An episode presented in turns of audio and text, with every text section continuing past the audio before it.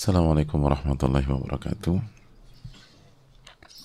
Bismillahirrahmanirrahim Alhamdulillahi rabbil alamin Wabihi nasta'in ala umuri dunia wa din Wassalatu wassalamu ala ashrafi anbiya Wal mursalin wa ala alihi Wa sahbihi wa man sara ala nahjihi bi ihsanin Ila yaumidin wa ba'd Allahumma salli wa sallim wa barik wa an'im ala nabina Muhammadin wa Allahumma inna nas'aluka ilman nafi'a wa na'udzubika min ilmin la yanfa. Ya Allah berikanlah kami ilmu yang bermanfaat dan lindungilah kami dari ilmu yang tidak bermanfaat. Dan kita minta kepada Allah Subhanahu wa taala dengan nama-namanya yang husna dan sifat-sifatnya yang maha tinggi al-ula agar Allah memberkahi kita semua, menjaga kita, keluarga kita, orang-orang kita cintai, orang tua kita, guru-guru kita, ulama-ulama kita, dan menjaga umat di mana pun berada khususnya yang terzolimi di Palestina dan di berbagai macam tempat lainnya. Dan semoga Allah Subhanahu wa taala memberikan taufik kepada kita untuk berhasil di dunia maupun di akhirat. Amin ya rabbal alamin. Uh, hadirin Allah muliakan. Alhamdulillah kita bersyukur kepada Allah Subhanahu wa taala atas nikmat yang Allah tidak pernah hentikan kepada kita nikmat yang senantiasa berada di setiap detik kehidupan kita. Wa in ta'udu ni'matallahi la tuhsuha. Sampai kalau kalian ingin menghitung nikmat-nikmatku engkau nggak akan bisa menghitungnya engkau atau kamu tidak akan bisa dan tidak akan pernah bisa untuk menghitungnya.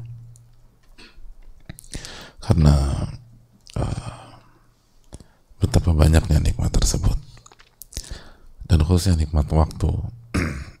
Nikmat umur. Dan nikmat iman nikmat hidayah nikmat Islam nikmat kesempatan untuk belajar mendekat kepada Allah Subhanahu wa taala. Itu semua kenikmatan yang tiada tara dan tidak bisa dinilai dengan harta dunia. Bagaimana bisa diukur sedangkan sholat sunnah dua rakaat qabliyah subuh saja Nabi SAW bersabda khairun minat dunia wa mafiha itu lebih baik daripada dunia dan seisinya. Lebih baik daripada dunia dan seisinya. Dan ini adalah uh, nikmat yang sangat besar dan harus segera direspon dan harus segera disyukuri. Uh, nama besar seperti Al Imam Sufyan Athuri pernah mengatakan wa idha hamamta bi amrin min umuril akhirah. Apabila anda punya tekad diberikan taufik sama Allah. Diberikan taufik sama Allah sehingga kita punya semangat punya tekad untuk mengerjakan perkara akhirat untuk beribadah, untuk beramal soleh, maka ber, maka semangatlah dan bersegeralah. Semangat dan bersegera. Min qabli an yahula bainak bainahu bainaka syaitan. Sebelum Anda dipisahkan atau dihalangi oleh syaitan. Jadi main cepet-cepetan sama syaitannya itu kata para ulama kata Sufyan Athauri kalau anda nggak cepat kalau anda nggak ambil kesempatan itu padahal semua terbuka. Syaratnya oke okay, nggak ada penghalang. Cuman kita nggak malas aja malasnya nanti deh besok. Ayo kita belajar hmm, nanti aja deh besok deh. Kenapa? Ya nggak tahu lagi nggak mood aja. Atau uh, mau sholat mau uh, mau ibadah. Mau mulai udah bangun jam jam 2 bangun gitu. Pengen kamar mandi tapi udah bangun tapi oh, udah nak mau tidur dulu sebentar deh gitu loh. Sempat lah. Coba deh evaluasi kalau kita gitu. Kira-kira jam setengah empat bangun nggak? Nggak bablas. Nanti bangunnya subuh. Gitu itu kalau bangun. Padahal anda ada kesempatan sholat jam 2 itu permainan syaitan. Min qabli an yahula baina wa bainaka asyaitan. Sebelum syaitan menghalangi anda dan dia dan amal ibadah tersebut maksudnya. Jadi kalau ada kesempatan ada momentum ada uh, jalan yang Allah buka ambil kata para ulama. Melangkah. Karena kita nggak pernah tahu kapan pintu itu tertutup. Atau dalam konteks Sufyan Atsauri rahimahullah syaitan itu nggak nggak apa nggak membiarkan itu terjadi dengan mudah. Dia akan berusaha. Dan kita tahu syaitan sangat berambisi untuk menjadikan kita ashabil jahim menjadikan kita ahli neraka Makanya kan kata para ulama, "Idza asbahta falan tadhir al-masa." Jika Anda di waktu pagi dan bisa mengerjakan sebuah amal dan kebaikan, jangan nunggu sore. Jangan nunggu sore. Jadi dalam Islam tuh bukan jangan nunggu besok, jangan nunggu sore. Wa idza amsayta fala tantadhir sabah.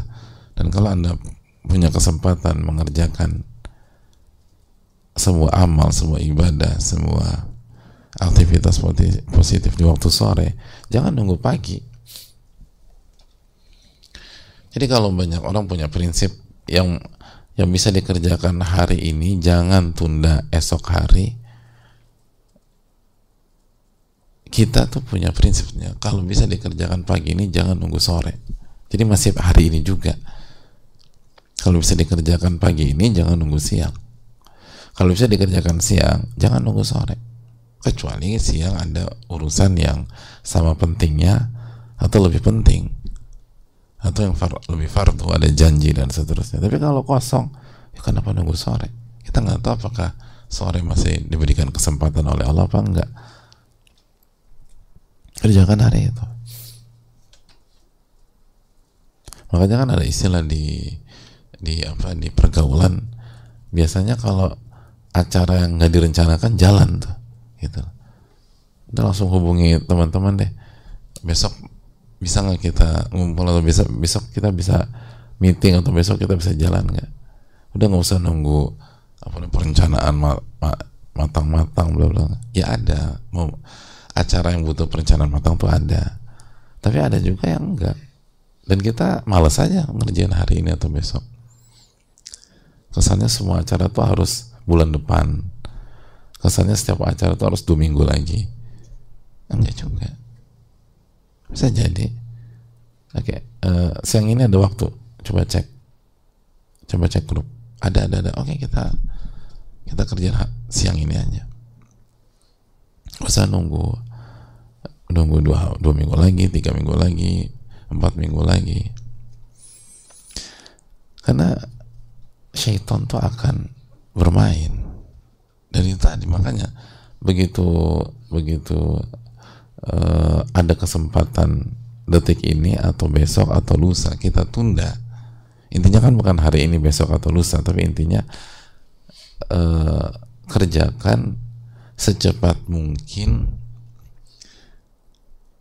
uh, dari waktu yang Allah kasih ke kita dan Allah mudahkan ke kita dan semua syaratnya komplit dan tidak ada penghalang.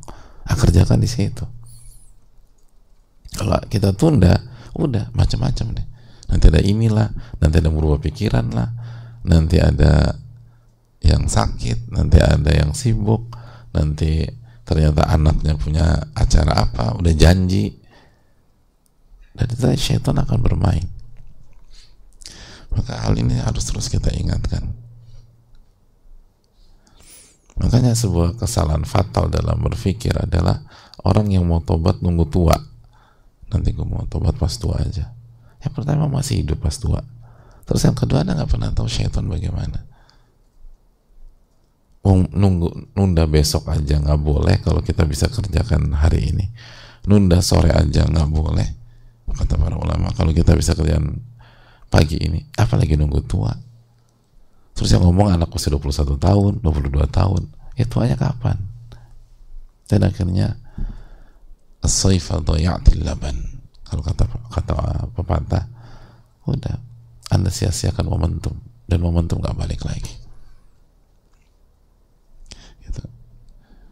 anda sia-siakan susu di musim panas kemarin itu sebuah istilah maksudnya udah hari ini udah nggak ada susu lagi. Susu tuh di musim panas kemarin. Itu ada ceritanya tapi mungkin kapan-kapan kita ceritakan. Intinya menunjukkan bahwa nggak semua momentum itu terulang. Nggak semua kesempatan itu datang dua kali. Maka manfaatkan nikmat kesempatan nikmat waktu yang Allah kasih kepada kita semoga Allah memberikan taufiknya kepada kita. Amin ya rabbal alamin. Uh, hadirin kita buka sesi diskusi. Semoga Allah memberikan taufik dan memberikan ilmu nafi. Wassalamualaikum warahmatullahi wabarakatuh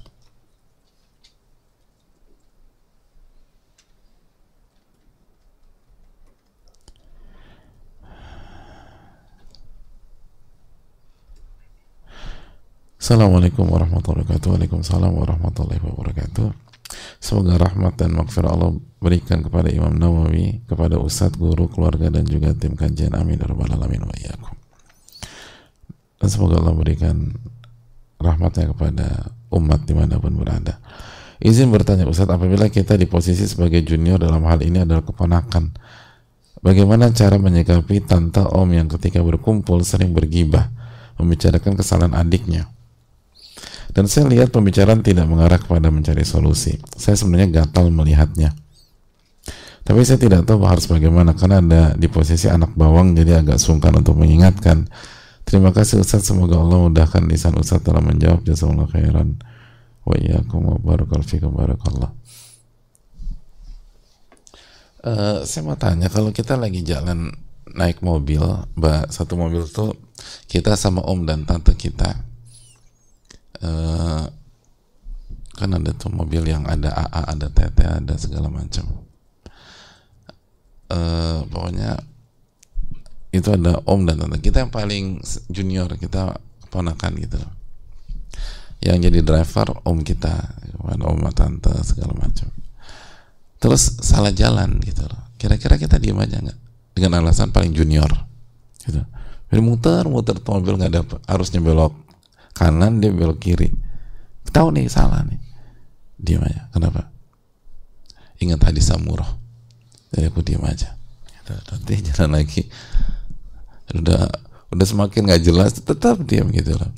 Dan dia merasa bertakarub kepada Allah Subhanahu wa hadis samurah insyaallah. Jannah jannah gitu. Walaupun nggak sampai ke tujuan masuk jannah. Kira-kira cara berpikirnya demikian nggak? Gimana kita diam aja atau kita harus kasih tahu apa namanya om dan tante kita. Om mohon maaf tadi kita jadikan ke kita jadi ke apa ke Bandung kan? Ya jadi. Ini tuh arahnya tol Merak om gitu loh. Mau ke Lampung bukan mau ke Bandung gitu. Oh anak kecil tahu apa? Ya lihat tulis aja om gitu. Dan ini terlalu nyasarnya terlalu terlalu terlalu vulgar om gitu loh. Kalau Bandung salah pintu tol antara Pasteur Buah Batu sih masih oke okay lah. Ini mau ke Bandung lewat tol Merak itu kan terlalu ini. Jadi hadirin Allah muliakan hadis seperti Samurah dan seterusnya.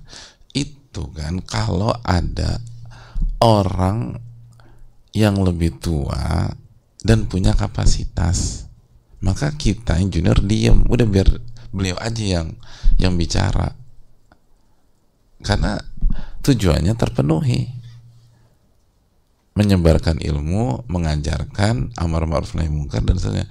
Tapi kalau nggak ada yang ngerti, kecuali kita, ya kita yang bicara, gitu loh. Kita yang bicara. Kan nggak bisa begitu kita jalan ke ke apa ke London atau ke Madrid. Sama om tante tante kita. Semua nggak ada yang bisa bahasa Inggris dan bahasa Spanyol cuman kita. Terus kita diam aja gitu. Diam kenapa? Paling junior. Om aja bicara. Ya nggak ini nggak ada bisa baca Spanyol kecuali anda. Anda bicara. Saya ingin tanya hadirin Allah muliakan. Kisah kisah apa? Kisah atau sababun nuzulnya atau kisah di balik surat Al-Masad surat Al-Lahab itu apa? Tabbat yada abi lahabi wa tabba. Tabbat yada abi lahabi wa tabba. Celaka.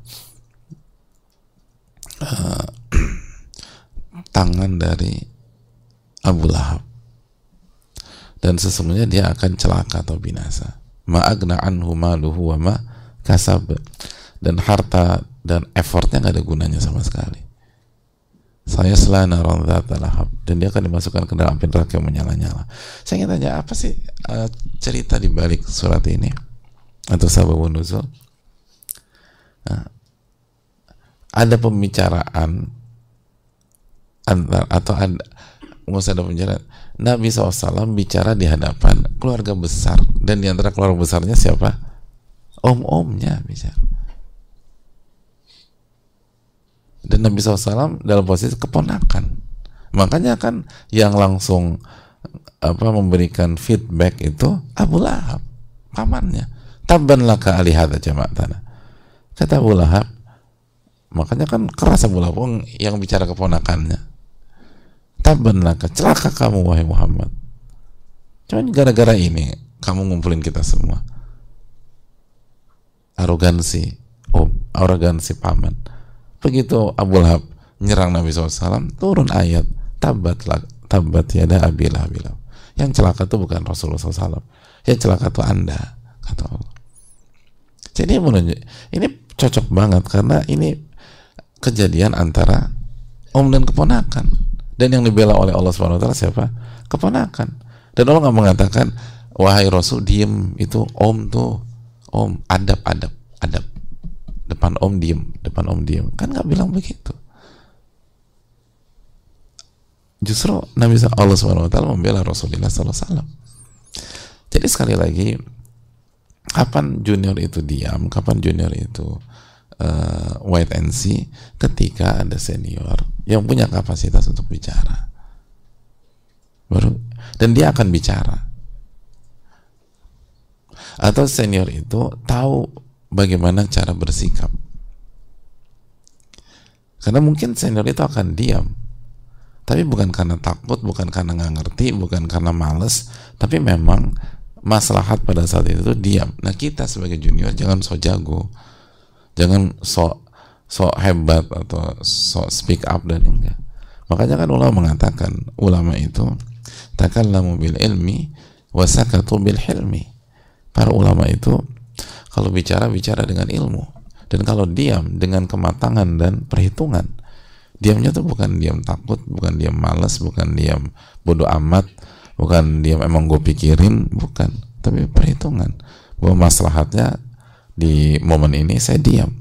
Nah kalau senior-senior kayak gitu memilih untuk diam karena pertimbangan yang kita nggak ngerti, nah kita sebagai junior jangan so jago gitu. Jangan oh nggak, gua aja deh gitu. Habisan nggak ada yang bicara. Oh mereka bukan bukan nggak ngerti, tapi maslahatnya diam. Karena nggak setiap hal harus kita kemukakan. Kata Nabi SAW, Man kana yu'minu billahi wal yawmil akhir, falyakul khairan, aw liyasmut Barang siapa yang beriman kepada Allah dan hari akhir hendaklah berkata baik atau atau diam. Jadi diam selalu menjadi opsi. Atau dalam tanda atau yang lebih tepat, diam itu selalu menjadi salah satu opsi yang harus dipertimbangkan. Karena opsi itu dibawakan Nabi SAW. Falyakul khairan awliyasmud. Sebagaimana kita diperintahkan bicara baik, kita juga diperintahkan untuk diam oleh Rasulullah SAW jadi barang siapa yang diam dengan dengan terakar eh, eh, dengan terarah dan terukur, maka dia menjalankan perintah Rasulullah Shallallahu Alaihi Wasallam. Jadi berbicara bukan satu-satunya opsi. Opsi itu ada dua, bicara yang baik atau ada diam. Itu perlu kita jawab. Jadi kalau udah jelas gibah, apalagi yang digibahi om kita juga yang paling kecil atau tante kita juga yang paling kecil yang pertama kan kita harus harus ber, ber uh, kita harus uh, berdiri bersama kebenaran dan yang berikutnya kita harus tolong dua-duanya. Unsur akhaka zaliman atau madluma. Tolonglah saudaramu yang zalim dan yang terzalimi. Yang zalim yang gibahin. Yang terzolimi yang digibahi. Dan ketika yang menggibahi dan yang digibahi sama-sama om tante kita maka semakin kuat alasan untuk berbicara. Karena dengan kita bicara mengingkari atau mengingatkan kita loyal sama kedua belah pihak. Kita loyal dan sayang sama seluruh om dan tante kita. Tapi kalau kita diam kita hanya mencari posisi aman bersama yang zolim. Jadi om dan tante kita yang zolim. Kita tinggalkan om dan tante kita yang terzolimi. Tapi kalau kita bicara kita bersama keduanya gitu. Karena yang zolim harus dihentikan yang terzolim harus dibela Allah dalam misal jadi nggak perlu tugas tugas keponakan bukan hanya gatal aja kan? Saya sebenarnya gatal melihatnya tapi saya tidak tahu. Jadi tugasnya bukan hanya gatal quote and quote ya. Quote and quote. Tapi harus ini bicara.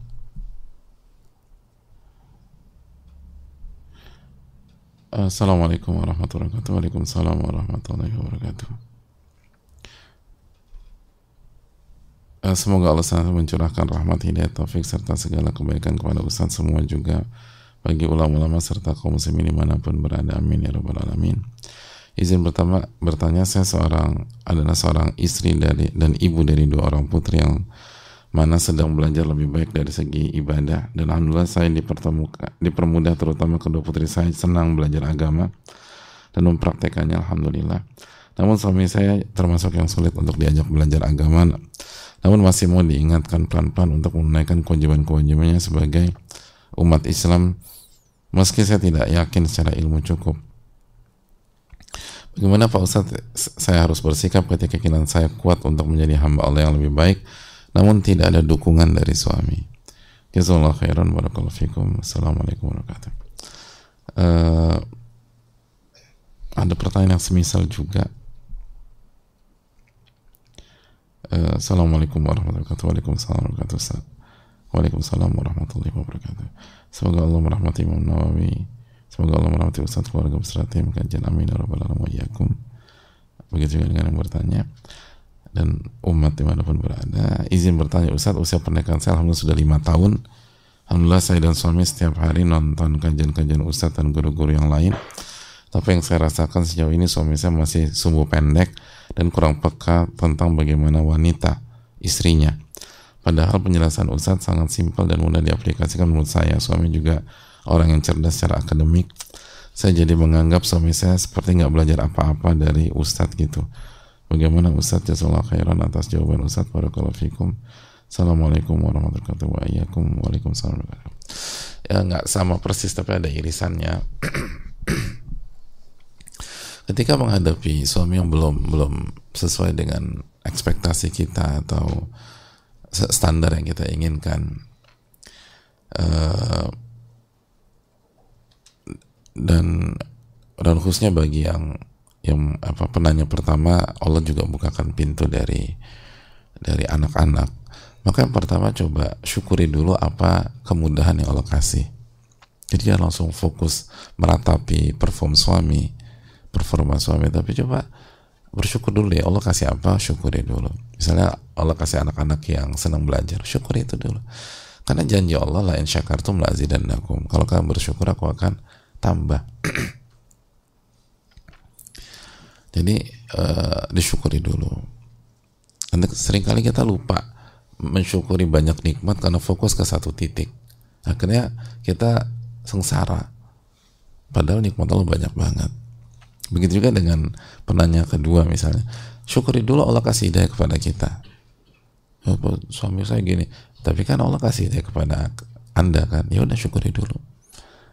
Terus juga yang berikutnya syukuri juga eh, apa namanya? Eh, suami kita atau kelebihan-kelebihan suami itu syukuri dulu. Jadi jangan langsung lihat ke ke apa kelemahan di apa di penanya pertama tadi kan suaminya uh, uh, masih mau diingatkan pelan-pelan. Banyak suami nggak mau diingatkan. Banyak suami kalau diingatkan bukan nggak mau, marah. Banyak suami ada juga suami kalau nggak kalau diingatkan mukul, nampar. Jadi ketika suami kita masih mau diingatkan, ah itu syukuri dulu. Begitu juga apa nanya kedua, suami masih mau dengar kajian itu nikmat, syukuri dulu. Syukuri. Dan syukurnya tuh bersyukur kepada Allah. Terus yang kedua, ungkapkan rasa syukur kita ke suami. Gitu. Ada banyak suami itu nggak mau kajian. Ada sebagian suami larang istrinya. Dan sebaliknya ngajak istrinya bermaksiat. Ini syukuri dulu. Jangan jangan apa jangan fokus ke kekurangan suami kita. Betul ada kekurangan. Tapi syukuri dulu. Nah kalau kita udah bersyukur, lalu yang berikutnya perbanyak istighfar. Istighfar. Ini mungkin kesalahan kita juga sebagai istri misalnya dan seterusnya. Lalu yang berikutnya doa sama Allah. Doain dulu. Jangan jangan langsung berpikir direct ke suami. Doain dulu. Bangun seperti antara adzan komat doain suami. Terus yang berikutnya perbaiki performa kita ke suami kita Jangan nuntut suami perform tapi kita nggak perform juga. Perbaiki performa kita. Terus evaluasi. Gitu. Terus berikutnya tunjukkan rasa sayang kita ke suami. Tunjukkan rasa sayang kita ke suami. Itu kalau Allah kasih kalau Allah kasih taufik untuk melakukan itu semua, insya Allah akan ada perubahan besar. Baru setelah itu pelan-pelan kasih masukan secara direct. Pelan-pelan gitu loh. Dan juga jangan lupa terus jadi istri yang nurut kecuali bermaksiat. Nurut itu penting. Itu kunci dan banyak bersyukur suami mau ikut kajian banyak bersyukur. Dan dan dan dan suami nggak ada yang sempurna. Tapi tetap harus ada harus ada uh, progres. Dan terakhir juga uh, sabar. Jangan nuntut jangan nuntut perubahan signifikan dalam waktu cepat. Sabarlah. Sabar banyak bersyukur. Lalu uh, apa banyak istighfar doain suami terus performa kita diperbaiki khususnya nurut lalu ungkapkan rasa sayang kepada suami insya Allah akan banyak perubahan saya rasa cukup sampai di sini. Oh, atau satu lagi. Assalamualaikum warahmatullahi wabarakatuh. Waalaikumsalam warahmatullahi wabarakatuh. Semoga Allah senantiasa merahmati Al Imam Nawawi dan seluruh para ulama. Amin ya rabbal alamin.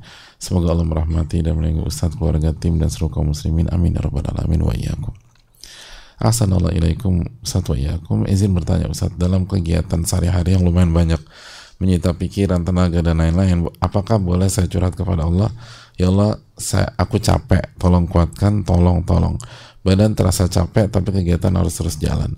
Karena saya sepekan hari, sepekan terakhir ini lagi merasa seperti itu, saat Kegiatan Anda mengajar, belajar, dan lagi banyak ujian hafalan.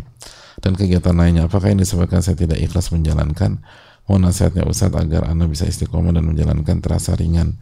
Jazakallahu barakallahu fikum fikum barakallahu insya Allah ya setiap, setiap kita punya PR lah hadirin tapi sampai beliau bertanya seperti ini insya Allah ini tanda kebaikan. Kalau orang yang hatinya mati nggak akan nanya seperti ini. Itu itu tanda kebaikan. Yang kedua kalau maksudnya capek tapi uh, capek menceritakan. Jadi hanya menyampaikan data bukan cap uh, aku capek yang komplain. Aku capek artinya uh, aku mau nyerah aku capek yang artinya putus asa. Tapi ini capek uh, sebagai apa menginfokan sebuah data. Aku capek tapi aku nggak akan nyerah bismillah aku capek tapi aku akan kerjakan terus. Aku kan ada masalah sama sekali kalau misalnya kita hanya menyampaikan sebuah informasi. Lalu kita uh, sampaikan dan maksud kita menyampaikan kelemahan kita di hadapan Rabbul Alamin karena Allah senang kalau kita merendah di hadapan Allah Subhanahu wa taala dan meminta isti'anah kepada Allah Subhanahu wa taala. Tapi tidak ada pikiran untuk putus asa, tidak ada pikiran untuk uh, uh, komplain, nggak terima terhadap takdir, kesel segala macam enggak. Ini sebatas menyampaikan dan minta pertolongan kepada Allah, maka insya Allah nggak ada masalah sama sekali dan memang itu yang dilakukan. Makanya Nabi Yakub mengatakan apa? Innama ashku bathi wa huzni ilallah. Sesungguhnya aku hanya menceritakan kepedihan dan kesedihanku hanya kepada Allah. Dan Imam uh, dan Nabi Yakub juga mengatakan fasabrun jamil wallahu musta'an ala ma tasifun dan kesabaran yang indah dan hanya kepada Allah aku minta pertolongan. Jadi hadirin Allah muliakan ada ya setiap kita capek gitu. Dan memang harus capek hidup di dunia. Harus capek. Dunia memang darut taab. Dunia memang tempatnya capek dan letih. Dan semua harus digunakan. Dan sabar. Dan dan ingat kondisi gini jaga sholat. Bahkan perbanyak sholat sunnah. Wasta'inu bisabri wassalah minta pertolongan kepada Allah dengan sabar dan sholat Semoga Allah memberikan taufiknya kepada kita. Subhanallah wa ilaik. Assalamualaikum warahmatullahi wabarakatuh.